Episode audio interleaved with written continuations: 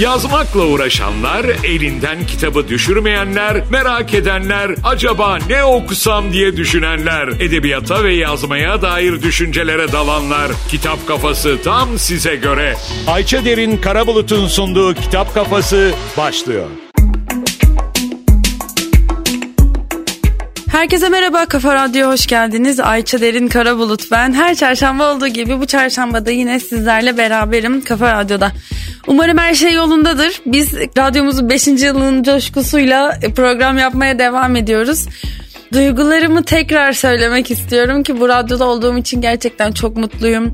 Böyle büyük bir e, radyoda, böyle büyük bir ailenin içinde çok da nadir görülen yani çok da görülmeyen, çok da yer verildiğini ana akım medyada görmediğimiz bir programla, bir kitap programıyla bulunuyor olmaktan dolayı çok mutluyum. E, bu fırsatı e, bana veren herkese çok teşekkür ederim. Beni 5 yıldır radyo mikrofonuyla buluşturan, radyo dinleyicileriyle buluşturan herkese herkese ve özellikle de Kitap Kafası dinleyicilerine çok çok çok teşekkür ederim. Oralardasınız biliyorum. Sizinle küçük ama e, etkili bir aile olduk.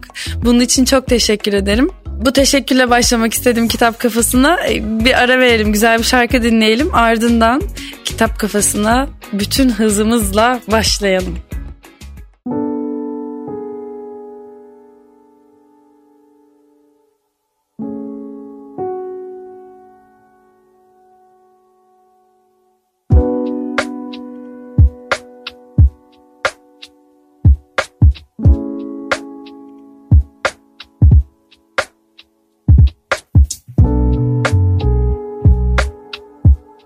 Nasıl istersen öyle. Dursun tüm eşyalar. Yavaş yavaş dönerdik eskiye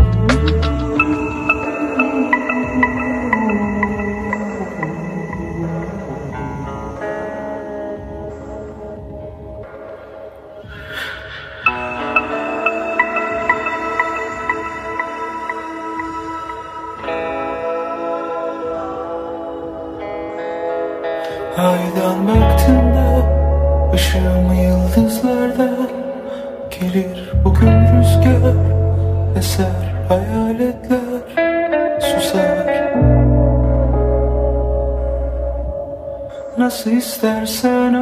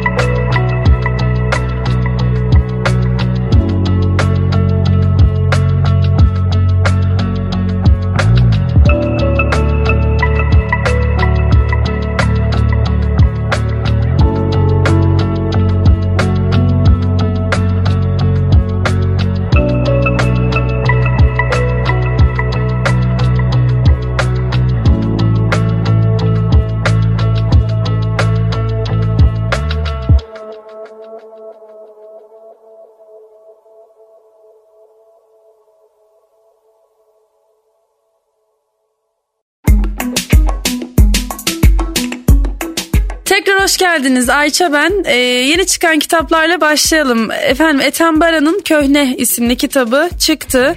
Anlatımda nedenli mahir olduğunu her satırında hatırlatan, yaşamın dolambaçlı yollarında gezinen e, canlı ve sahici bir roman Köhne. İnsanlık böyle belli olur kardeşim. İnsanlık küçük şeylerin altına saklanır. Sen başka yerde ararsın, gözünün önündedir, görmezsin. Bakmasını bilmezsen görmezsin tabii. İnsanlığı nerede arayacağını bileceksin. Kim insan, kim değil bileceksin diye bir alıntı var romandan. Küçüklerin büyüklerinin yanında sigara içemediği, önüne gelenden dayak yediği, yeni yetme ise azar işittiği bir Orta Anadolu köyünde iç içe geçmiş yaşamları okuyoruz. Ankara önünde sonunda gidilmesi gereken bir yer. Gece kondu evler, yoksulluğun geçit vermediği hayaller, karnı doymayan bebekler, babalarının kopyası oğullar, kardeşlerini kel olan masallarıyla eğleyen çocuk anneler, bir ağacın kökleri gibi birbirine dolanmış aileler, akrabalar, komşular. Ethem Baran'ın Köhne romanı iletişim yayınlarından çıktı. Efendim Pen Yazarlar Derneği 2024 şiir ödülü Enis Batur'a verildi. Bugün açıklandı bu. Pen Başkanı Zeynep Oral ödül gerekçesini şu ifadelerle açıkladı.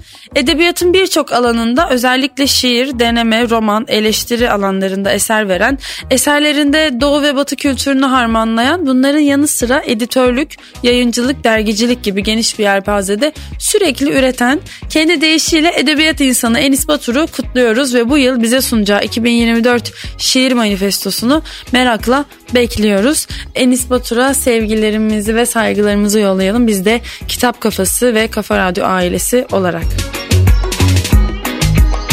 Bir başka yeni çıkan kitapla devam ediyoruz. Sara Ahmet'in e, Minotaur yayınlarından çıkan Beyza Sümer Aydaş çevirisiyle Oyun Bozan Feminist'in El kitabı. Efendim feminist yazar ve akademisyen Sara Ahmet Oyun Bozan Feminist'in El kitabıyla adil olmayan bir dünyada mücadele edenlere destek eli uzatıyor. Ayakta kalabilmek ve hayatı dönüştürmek konusunda rehberlik ediyor. Kitaptan şöyle bir alıntı var.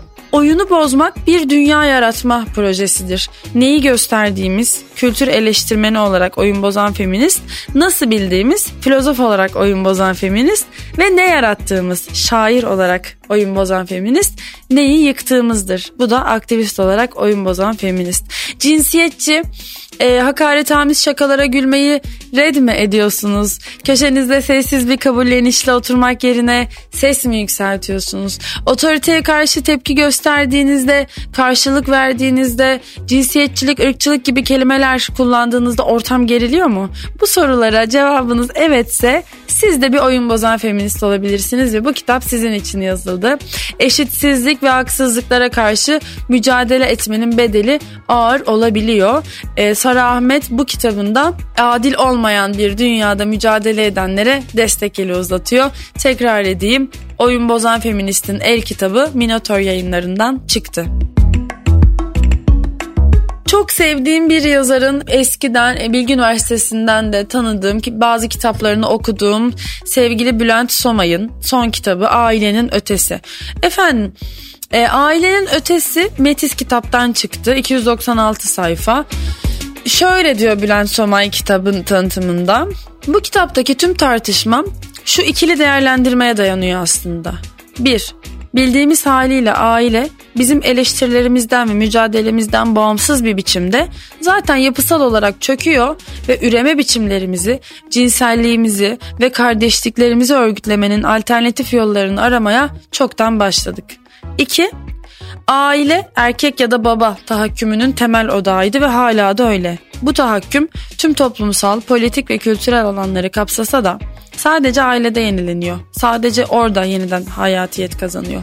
Öte yandan yeni bir üreme, cinsellik ve kardeşlik rejimi ne kendiliğinden ortaya çıkacak, ne yokluktan zuhur edecek, ne de ütopik hayal gücümüzün, felsefi ve eleştirel mülahazalarımızın bir sonucu olacak.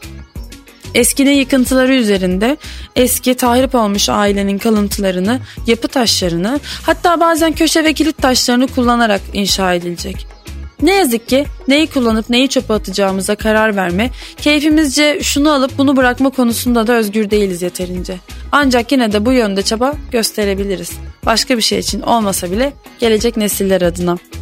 Ailenin ötesi e, Bülent Somay imzalı Betis kitaptan çıktı. İlgilisine tavsiye edebileceğim bir kitap. Daha önce Bülent Somay'ın birkaç kitabını okumuştum dediğim gibi. E, üç bölüm var e, kitapta. Aile üç kişiden oluşur. E, queering ve arzu dil. Birinci kısımda iki baba açmazı, üç anne sorunu, çocuğun eti çocuğun kemiği olarak başlıklandırılmış kitap. İkinci kısımda heteroseksüellik, ortoseksüellik, idioseksüellik, bozuk aile ve queering üzerine ek. E, üçüncü bölümde ise içgüdü, arzu ve ölüm, can sıkıntısı, orgazm ve bütün hepsi olmayan empatik ve semiotik is başlıklarıyla e, bölümler var. Dediğim gibi e, ilginç bir kitap. ilgilisinin ilgisini çekecek. Başka bir üreme cinsellik ve kardeşlik rejimi için öneriler alt başlığıyla yayımlanmış bir kitap efendim. E, tavsiye etmiş olayım eğer konuyla ilgileniyorsanız. Kısa bir ara verelim. Aranın ardından kitap kafasına devam edeceğiz.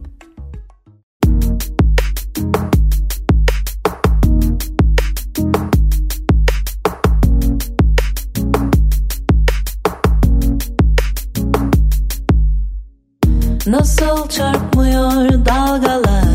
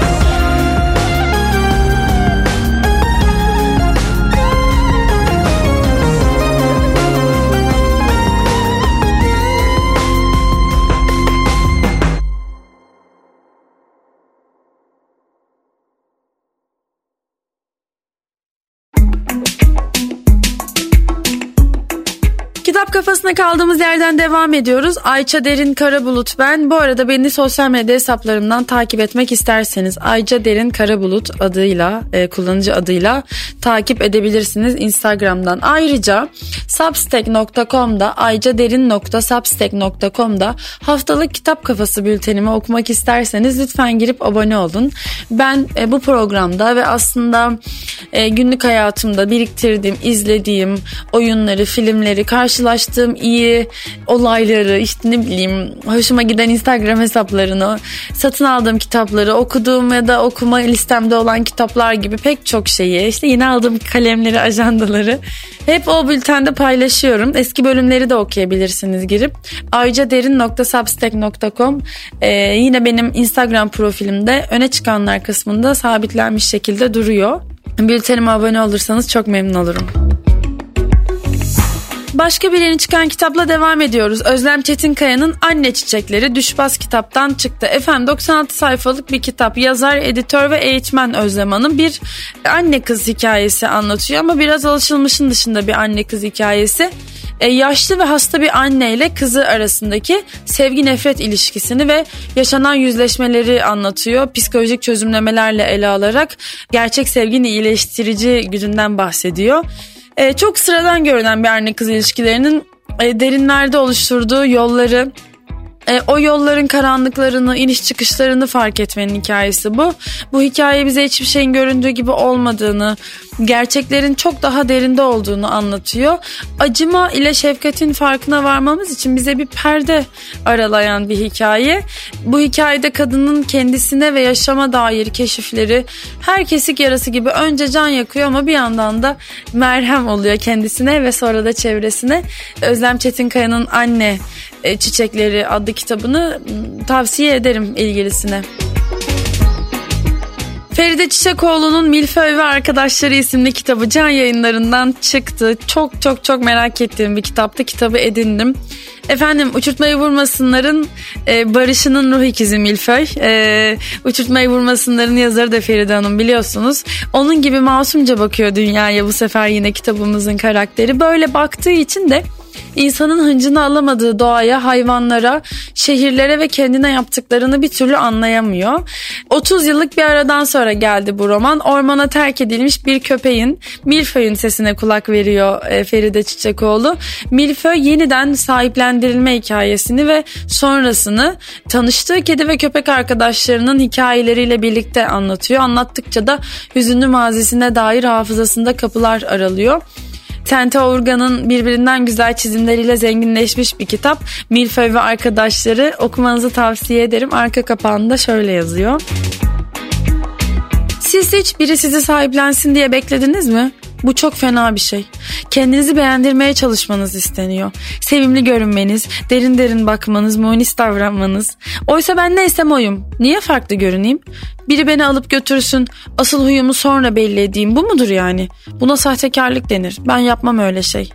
Bunları söylemek istedim ama nasıl? En iyisi hiçbir şeyin farkında değilmiş gibi davranmak. Küskün küskün, gelene gidene bakmadan öylece yatmak. Tertemiz Kalpli Milföy'ün hikayesi işte bu cümlelerle başlıyor. Feride Çiçekoğlu'nun yeni kitabı Milföy ve Arkadaşları can yayınlarından çıktı. E, çizimler Senta Urgan'a ait. Bir başka yeni çıkan kitap Gönül Kıvılcım'ın son romanı Küçük Umutlar Everest yayınlarından çıktı. Roman, öykü, oyun yazarı ve aynı zamanda da akademisyen Gönül Hanım yayınlanan bu 8. kitabında gündelik yaşamında yaptıklarına karşılık küçük umutlarına sarılanları anlatıyor. Borç batağına düşmüş, yaşamaktan vazgeçmiş bir bakkal olan Hasan ile yazdığı siyasi romandan dolayı evine baskın yapılan yazar Leyla'nın yolları Tophane'de kesişiyor. Ve bakkal sevdiklerine bırakacağı veda mektubunu yazmanın e, derdine düşmüşken Leyla ile tanışıyor. Bir türlü yazamadığı mektup için ondan medet umarken garip tesadüfler sonucu Leyla'nın kurguladığı evrende yaşadığından şüphelenmeye başlıyor. Yoksa kaderi bu yazarın ellerinde midir diye soruyor. Kendi içinde bir dönüşüm geçirmeye başlıyor bakkal ve son romanı yüzünden bir sabah baskınıyla gözaltına alınan Leyla'nın başka dertleri var o sırada. Mahkemeye hazırlanıyor. Kendisinin mahallesinin hatta bütün ülkenin sahipsizliğinden ilişkisinden bunalmış hayatta kalmak için yeni umutlar yaratma çabasında. Ee, böyle bir ikilinin hikayesi Gönül Kıvılcım'ın son romanı Küçük Umutlar Everest'ten çıktı. Kısa bir ara verelim aranın ardından ben yine burada olacağım.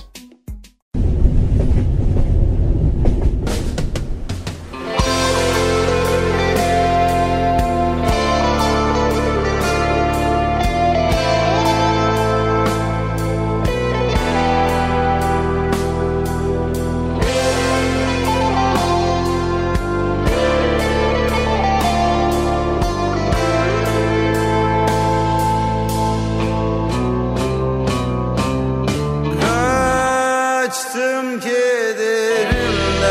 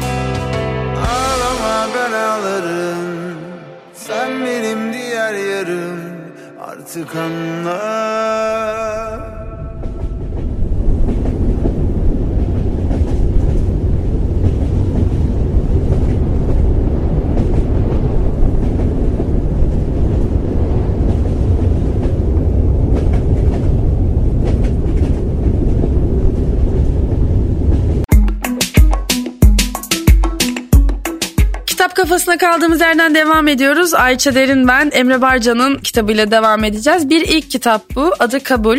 Unutulmuş rüyaların, kaybolan insanların, yersiz umutların dünyasından çocukluğun tuhaf gecelerine, gündüzlerin amansız çirkinliğine gidiyoruz. Genç edebiyata meraklı bir çizgi oluşturmaya gayret eden Ardis kitap 2024'ü bir şiir kitabıyla karşılıyor. Emre Barcan'ın ilk kitabı Kabul'le başladı yayın hayatına. Ee, daha doğrusu 2024 e, yılındaki ilk kitabı.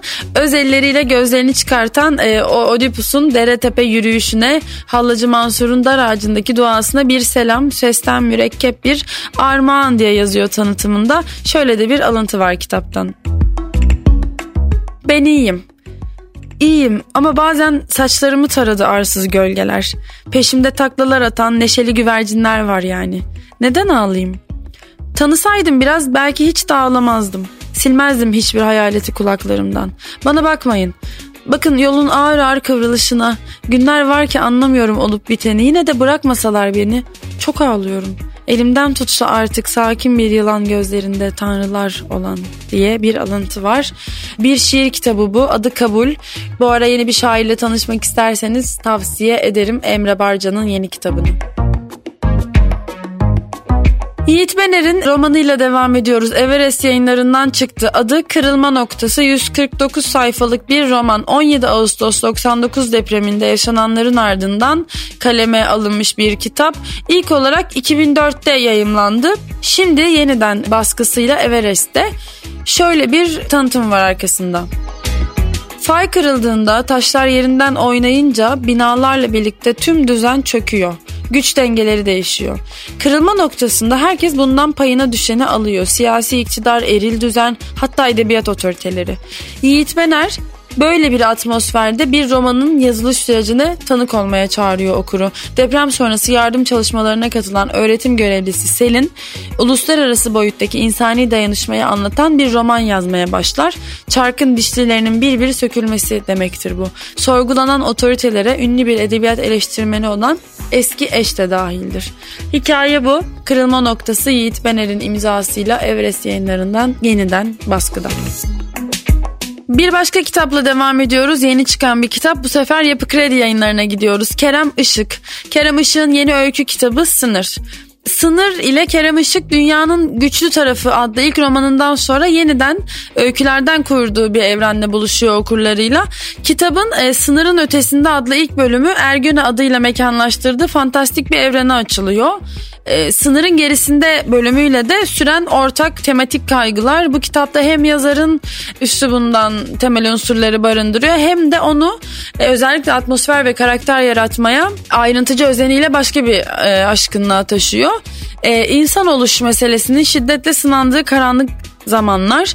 Kitap sınırın ötesinde ve sınırın gerisinde bölümleriyle bir iç dış, dost düşman, tanıdıklar yabancılar çatışmasının e, hatırlama unutma geriliminin odağından kurgulanmış. Özellikle Ergöne zamanın tüm kötülüklerine, belirsizliklerine açık, karanlık ve alacakaranlık bir atmosfer içeriyor.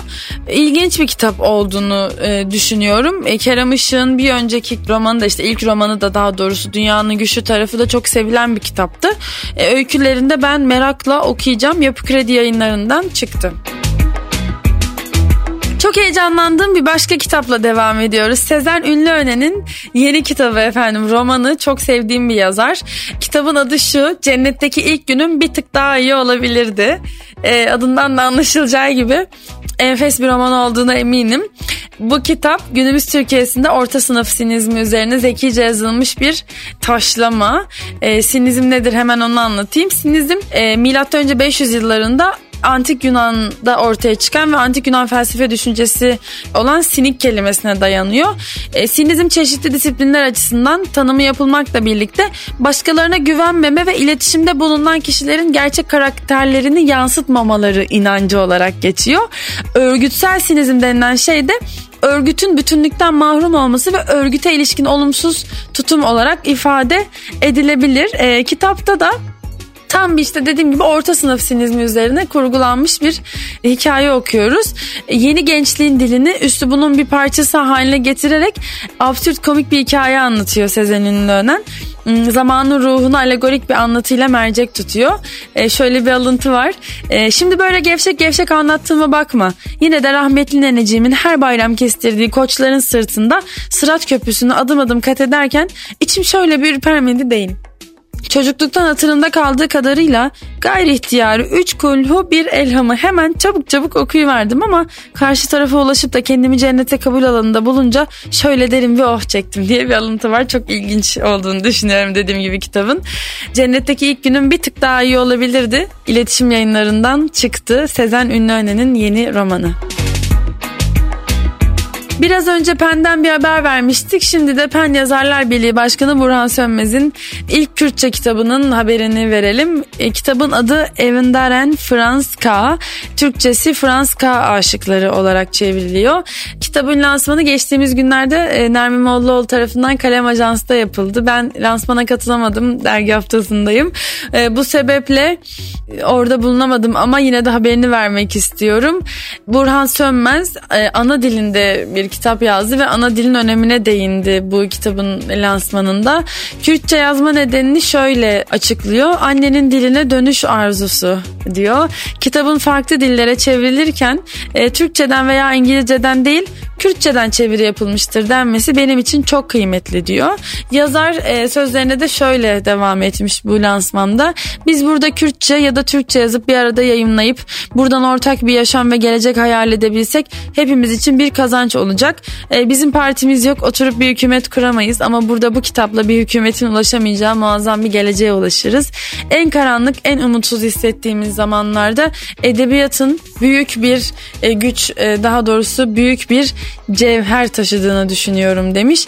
E, önemli. E, bugün aynı zamanda 21 Şubat Uluslararası Ana Dil Günü.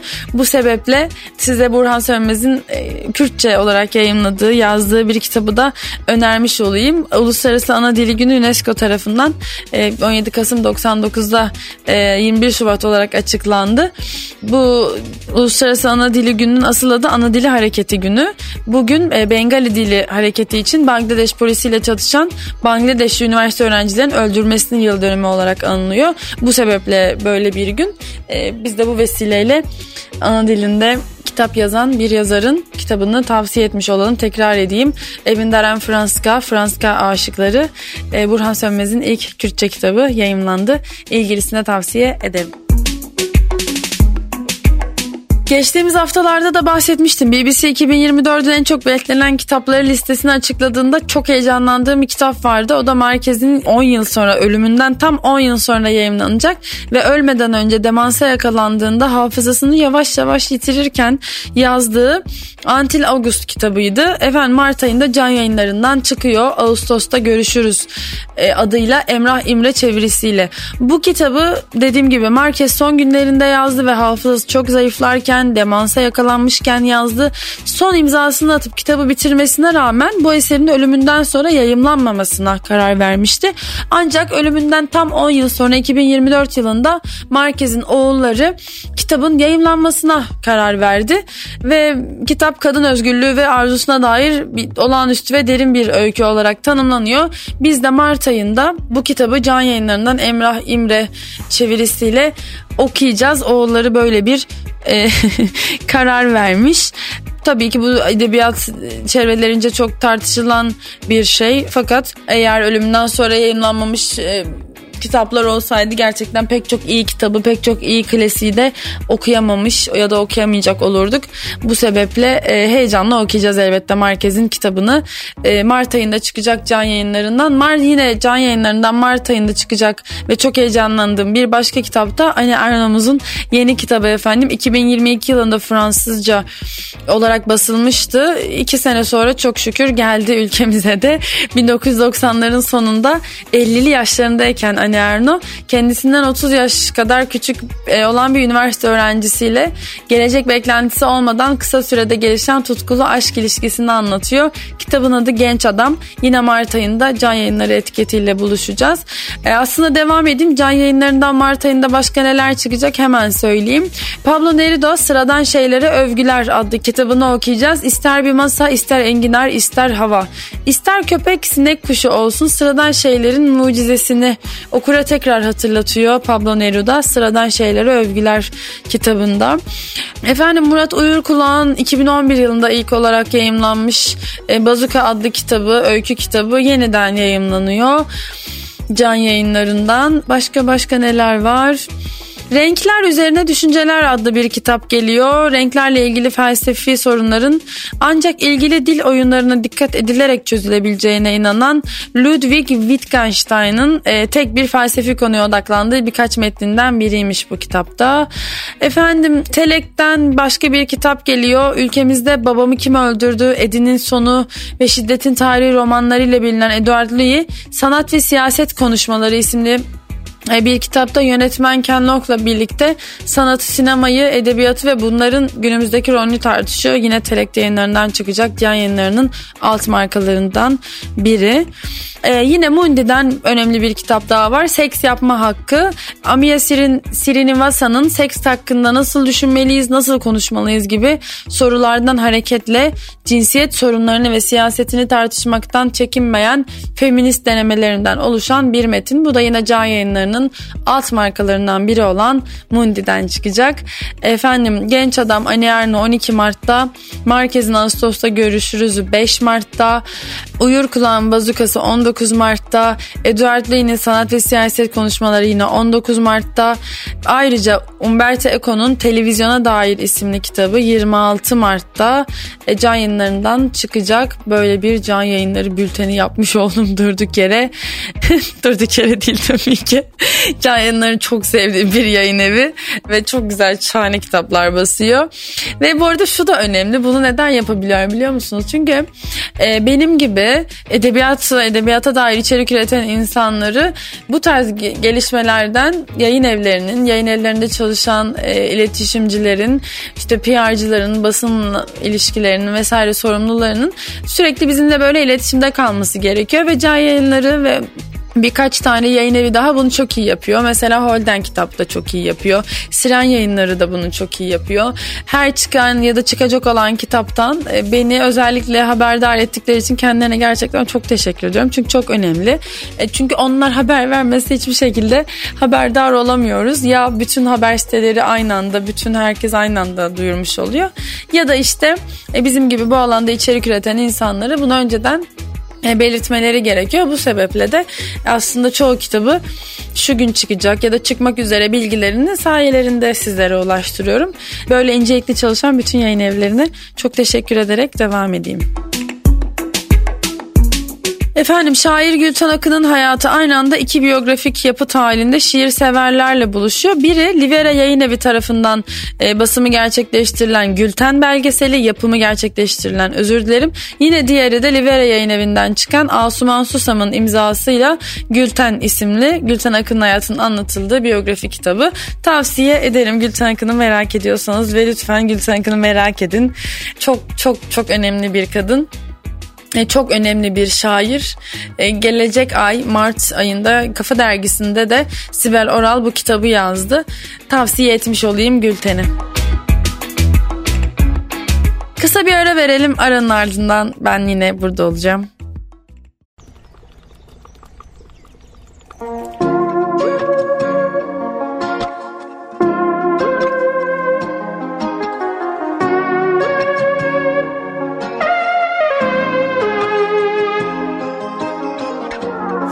Unutamadığın bir şeyler varsa Kime yarar?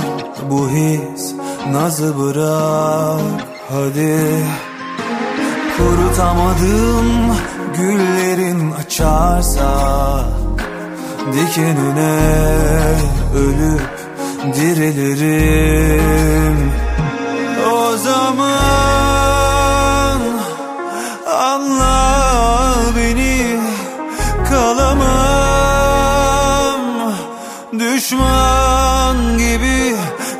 kolaya. Deliriyorum sana. Yüreğine söz geçir ve yine bana kal. Gel sor hesabını karşıma gel sor. Dudağından yaşat bana mahşeri en kor Kokundan uzaksam her çok zor. Razı şu gönlüm gel bana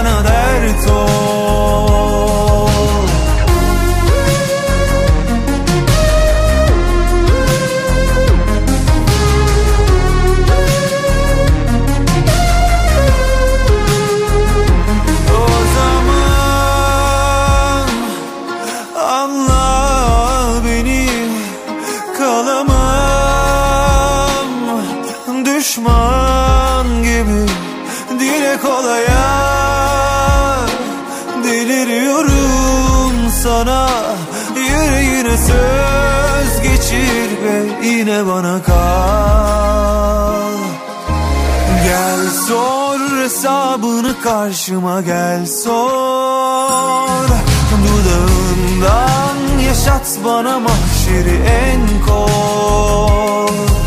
Kokundan uzaksam her şey çok zor. Razı şu gönlüm gel bana dert ol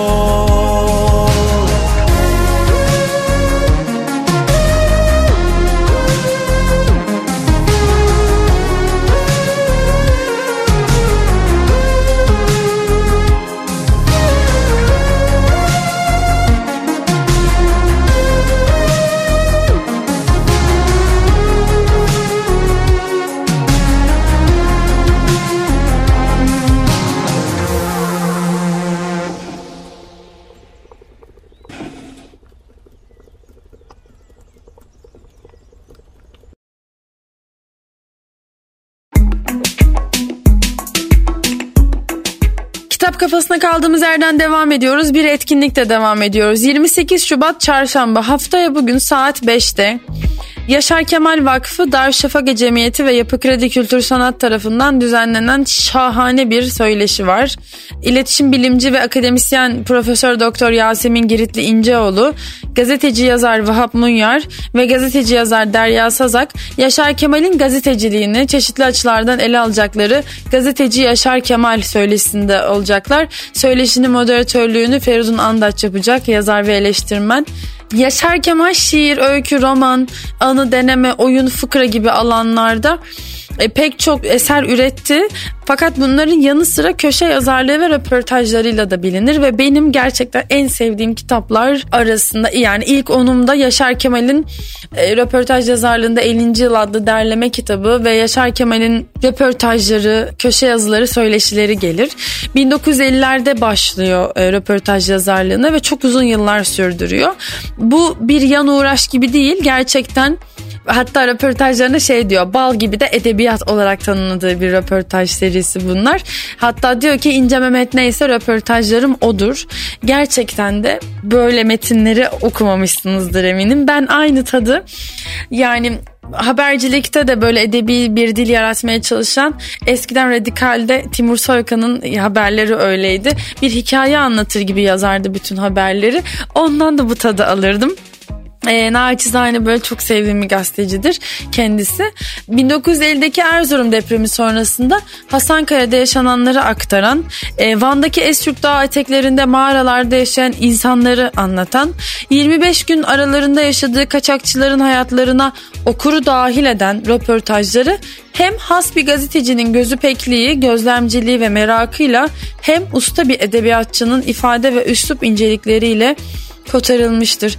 Yaşar Kemal'in yaptığı şey o kadar o kadar iyi ki röportaj yazarlığında 60 yıl adıyla 2011'de kitaplaştırılan bu röportajlara ulaşabiliyorsunuz çeşitli yerlerde. Özellikle sahaflarda nadir kitapta falan var yapı kredi artık basmıyor. Ama lütfen bir okuyun. İletişim fakültelerinde ders olarak anlatılan röportajlar bunlar. Neyse çok övdüm. Çok heyecanlandım çünkü. Ama bu söyleşiyi kaçırmanızı hiç istemem. Ben umarım gidebileceğim burada olursam.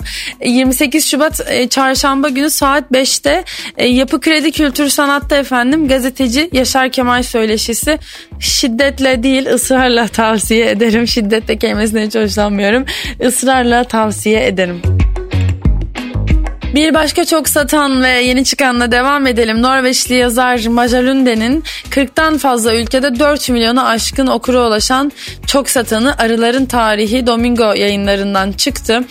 Küresel bir ekolojik felakete odağını alıyor bu roman. Bir bilim kurgu romanı. İnsanlık tarihine 3 ayrı zaman diliminden bambaşka kıtalarda yaşayan 3 insanın gözünden bakıyor. Dünü, bugünü ve yarını bal peteği kadar muazzam ve bir o kadar da lezzetli bir kurguda kesiştiren bir çarpıcı distopya. İlgilisine tavsiye ederim Majalunde'nin Arıların Tarihi isimli kitabını. Yine ilgilisinin ilgisini çekecek bir başka kitap Sosyofobi Dijital Ütopya Çağında Siyasal Değişim alt başlığıyla Sezar Rendueles'in kitabı. Şimdi bu kitap ne anlatıyor efendim? Şöyle anlatıyor. Yazar diyor ki beklentilerin aksine iletişim teknolojilerinin sosyal gerçekliği ve işbirliğini artırmak yerine sınırlandırıyor. Yani dayanışmanın ve geleneksel topluluk ilişkilerinin gereksiz olduğu konusundaki yaygın inanca karşı çıkan bir kitap bu. Diyor ki aslında dijital iletişim araçlarının yarattığı toplumsal coşku asılsızdır, dekoratiftir. Ortak varoluşumuzun teşvik etmesi gereken şeyi yani birbirimize gösterdiğimiz ilgiyi teşvik etmeye faydası yoktur. Aynı şey eşitçilik 2.0 yani toplumsal farkın ağda en aza indiği duygusu için de geçerli. Radikal demokrasi evrensel bir müşteri hizmet hattı değildir. Eğer durup düşünürseniz bunun biraz saçma olduğu anlaşılacaktır. Tamamen ilgilisine dediğim gibi dijital ütopya çağında siyasal değişim alt başlığıyla yayınlanmış bir kitap Sosyofobi tavsiye ederim. Efendim Baran Güzel'in yeni kitabı Korkudan da Büyük Bir Şey çıktı. Sadece kadınları etkileyen çaresiz bir intihar salgınının gölgesinde adım adım sona yaklaşan bir dünya. Bu korkunç karmaşanın içinde eski sevgilisinin peşine düşen yalnız, yoksul, paniklemiş bir adam. Hükümet aleyhine tweet attığı için gözaltına alınan ve şartlı tahliye edilen anlatıcı bir yandan birkaç kadının intiharıyla başlayan ve kısa zamanda kitlesel bir hal alan kaosla baş etmeye çabalarken bir yandan da eski sevgilisinin son arzusunu yerine getirmeye çalışacaktır. Baran Güzel her Kötü Geceden Sonra adlı öykü kitabının ardından bu kez bir ilk romanla okurun karşısında kadınların saçlarının kaldırımlardan kazındığı tekinsiz, umutsuz bir evrene açılan korkudan da büyük bir şey erkek egemen düzenin bir alegorisini ortaya koyuyor. Tavsiye ederim Baran Güzel'in ilk romanı Korkudan da büyük bir şeyi. Efendim çağdaş postmodern Rus yazarlarından olan Vladimir Sorokin 24 saatlik bir zaman diliminde geçen roman korktuğu ve taptığı efendileri adına yağmalayan, işkence yapan, tecavüz eden komyak aracılığıyla yeni Rusya'nın modern, baskıcı ve bir o kadar da dehşet verici yüzünü ortaya koyuyor. Oprichnik'in Bir Günü isimli kitabında can yayınlarından çıktı. Ee, üzerine düşünemeyecek kadar rahatsız edici ve görmezden gelinemeyecek kadar gerçeğe yakın bir gelecek tahayyülüyle çıkmış bu kitap Ee, ve sert bir eleştiri Moskova 2028 yakın gelecekte kurulan yeni Rusya'daki çarlık düzeninin en güvenilir mensuplarından rütbeli Oprichnik Komyaga sefaat, sarhoşluk, şiddet ve terörle dolu yeni bir güne hazırlanıyor. Bu yeni Rusya'da fütüristik teknoloji korkunç ve acımasız dünyasıyla birleşerek tüyler ürpertici derecede e, gerçeğe benzeyen bir distopya yaratıyor. 24 saatlik bir zaman diliminde geçiyor roman. Korktuğu ve taptığı efendileri dediğim gibi bunların adına e, yağmalayan, işkence yapan, tecavüz eden komyak aracılığıyla yeni Rusya'nın modern ve baskıcı yüzünü görüyoruz. E, ilginç bir hikaye, ilginç bir roman. Oprichnik'in bir günü Vladimir Sorokin e, imzasıyla can yayınlarından çıktı. E, Holden dedik Holden'den çıkan başka bir seriden bahsedeceğim. Yeni bir edebiyat dizisi daha doğrusu. Yayımlandığı dönemde kıymeti bilinmemiş üzerinden onlarca yıl geçtiği halde hala modernliğini koruyan ve Türkçe'ye daha önce çevrilmemiş kitapları Holden Kuytu etiketiyle yayımlamaya başladı. Dizinin ilk iki kitabı da raflardaki yerini aldı. İlk kitabı Gemiden Düşen Adam, Pasifik Okyanusu'nun ortasında tek başına hayatta kalmaya çalışan bir adamın hikayesi. Tıpkı e, yazar Herbert Wright Lewis gibi unutulmuş, geride bırakılmış 112 sayfalık bir roman. İkinci kitapta Yalnızlığın Anatomisi ismi verilen bir öykü seçkisi. Çevrilmesi en zor yazarlardan biri olarak gösterilen Thomas Wolfe'un külliyatının minicik bir parçası. Fakat Türkiye'deki okurun bu büyük yazara aşinalık kazanması onun edebiyatı hakkında fikir sahibi olması bakımından çok kıymetli bir kitap. E, hatta kitap şu anda elimde ben okumak istiyorum onu böyle içinden bir alıntı yapmak istiyorum size. Hoş yalnızlığın anatomisinden. Şöyle bir alıntı. Yalnızlığın şimdiye kadar en trajik, en yüce ve en güzel ifadesini Eyüp kitabında, en muhteşem ve en felsefi olanı da Vaiz kitabında okudum. Burada yalnızlık ve hayatın trajik örgüsüyle ilgili bana çocukken anlatılan şeylerle çok çelişen bir gerçeğe dikkat çekmeliyim. Bunu ilk keşfettiğimde ortaya çıkan delillerin ezici ağırlığından şüphe duyarak hayretler içerisinde kalmıştım. Ama oradaydı. Bir kaya gibi sağlam, sarsılamaz ve inkar edilemezdi ve yıllar geçtikçe bu keşfin doğruluğu hayatımı şekillendiren bir parça oldu. Gerçek şu ki yalnız insan aynı zamanda trajik insandır. Hayatı her zaman çok sever. Yani neşeli insandır. Bu ifadelerde herhangi bir çelişki yoktur. Bir koşul diğerine işaret eder ve onu gerekli kılar. İnsan trajedisinin özü tiyatronun iddiaları ne olursa olsun çatışmada değil, yalnızlıktadır. Tıpkı usta trajik yazar Eyüp, Sofokles, Dante, Milton, Dostoyevski gibi trajedi yazarından farklı olarak trajik yazar diyorum. Çünkü aralarında Romalı ve Fransızların da olduğu bazı uluslarda usta trajik yazarlar yoktu. Virgil ve Racine büyük trajedilerin yazarlarından başka bir şey değillerdi. Trajik usta yazar her zaman yalnızdır ama aynı zamanda da hayatı en çok seven ve en derin neşe duygusuna sahip olan kişidir. İnsan sevincinin özü ve gerçek niteliği yeryüzündeki insan yaşamının tüm kayıtlarından başka bu trajik yazarların eserlerinde bulunabilir. Böyle bir alıntı var çok hoş. E, Yalnızın Anatomisi isimli öykünün çok iyi olduğunu düşünüyorum. Hepsini okuyamadım henüz. Bunu da şu anda bu kısımdayım. Orayı işaretleyip size okudum. Holden'in e, Kuytu serisine bu dizideki iki kitaba bakmanızı çok tavsiye ederim. Efendim son kitap hatta son uyarlama kitap film bir şeyle neyse devam ediyorum. Evet geçen hafta Poor Things'i izleyen e, şanslı insanlardan biriyim. Şanslıyım diyorum çünkü tem, yani kelimenin tam anlamıyla bayıldım. Bu filmi sevmeyenlerin neden sevmediğine e, anlam veremiyorum. Daha doğrusu şöyle yorumluyorum. Bu filmi sevmeyenler bu filmden hiçbir şey anlamamış insanlardır muhtemelen. Ya da anlamak için uğraşmamışlardır. Kötü bir zamanda izlemişlerdir e, hikayeyi çözememişlerdir, e, odaklanamamışlardır, konsantrasyon bozuklukları vardır. Çünkü bu inanılmaz bir hikaye. Zavallılardan bahsediyorum evet Poor Things. 2012'de yayınlanmıştı ilk bu kitap. Bir uyarlama film biliyorsunuz. 11 dalda Oscar adayı. E, İskoç yazar Alistair Gray'in kitabı e, ve şimdi 2024'te yeniden yayımlandı. Aslında Gray 92 yılında kaleme alıyor. E, şimdi Itaki yayınları tarafından tekrar 336 sayfalık bu şahane eser e, yayınlandı. Çevirmenliğini kitabın önceki baskısında da olduğu gibi Süha Sertabiboğlu üstleniyor. Şimdi Lantimos zaten benim çok sevdiğim bir yönetmen. Özellikle Lobster, Dogtooth inanılmaz iyi filmlerdi. Yani Lobster'ı da anlat anlata bitiremem size. Ee, ama yani Poor Things de aynı şekilde e, Yorgos Lantimos'un yeni filmi ve muhteşem bir uyarlama. E, yazarı, kitabın yazarı e, İskoç Edebiyat'ın çok önemli yazarlarından biri. Dediğim gibi 92 yılında kaleme alıyor o zavallıları. En genel anlamda bir, bir Frankenstein uyarlaması olduğunu söyleyebiliriz. Ama Gray işi burada bırakmıyor feminizme, savaş karşıtlığına kadar uzatıyor. Victoria dönemi ahlakını hicvediyor e, bu kitapta ve ilmek ilmek örüyor. Gerçekten muhteşem bir kara komedi bu zavallılar. E, hatta bu kitap yazara... E, Whitbread roman ödülünü ve Guardian kurgu ödülünü de kazandırmış bir kitap. E, Lantimos'un da Beyaz Perde uyarladığı bir kitap postmodern bir Frankenstein anlatısı. E, lütfen bir kere okuyup ya tam anlamadım aslında belki de severdim bile diyorsanız ikinci defa izleyin çünkü ben çok çok sevdim ve ikinci defa izlemek için can atıyorum bu filmi. Ee, enfes bir film çok güzel yani konusundan bahsetmeyeceğim. Filmi sevmediyseniz kitabına şans verin ve İtaki yayınlarından çıkan zavallıları okuyun.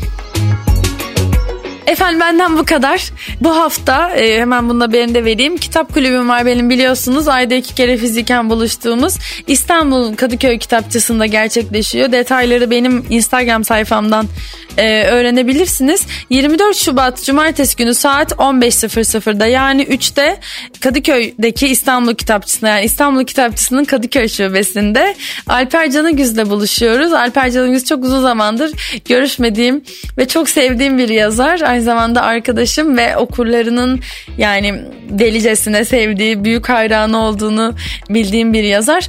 E, bu cumartesi günü saat 3'te kendisiyle Alper Kumu serisine dair sohbet edeceğiz.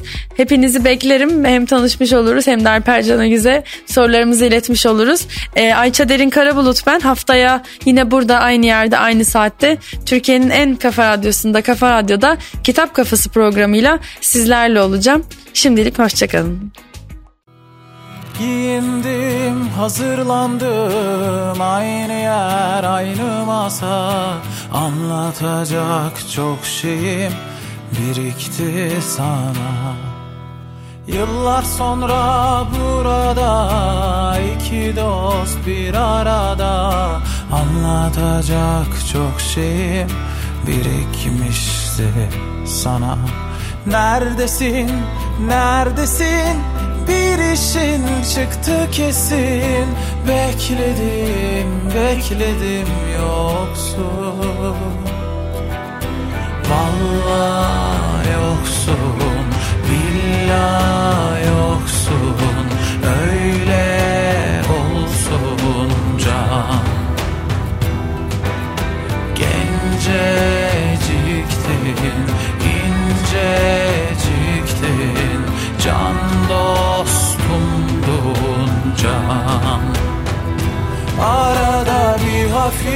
yel esiyor Sesine de benziyor. Özlüyor ya insan tabii. Ama bu yol ya öyle ya böyle. Yürünecek seninle. Görürsün başardığım vakit. Vallahi yoksun, billah yoksun Öyle olsun can. Genceciktin, inceciktin Can dostumdun can. Vallahi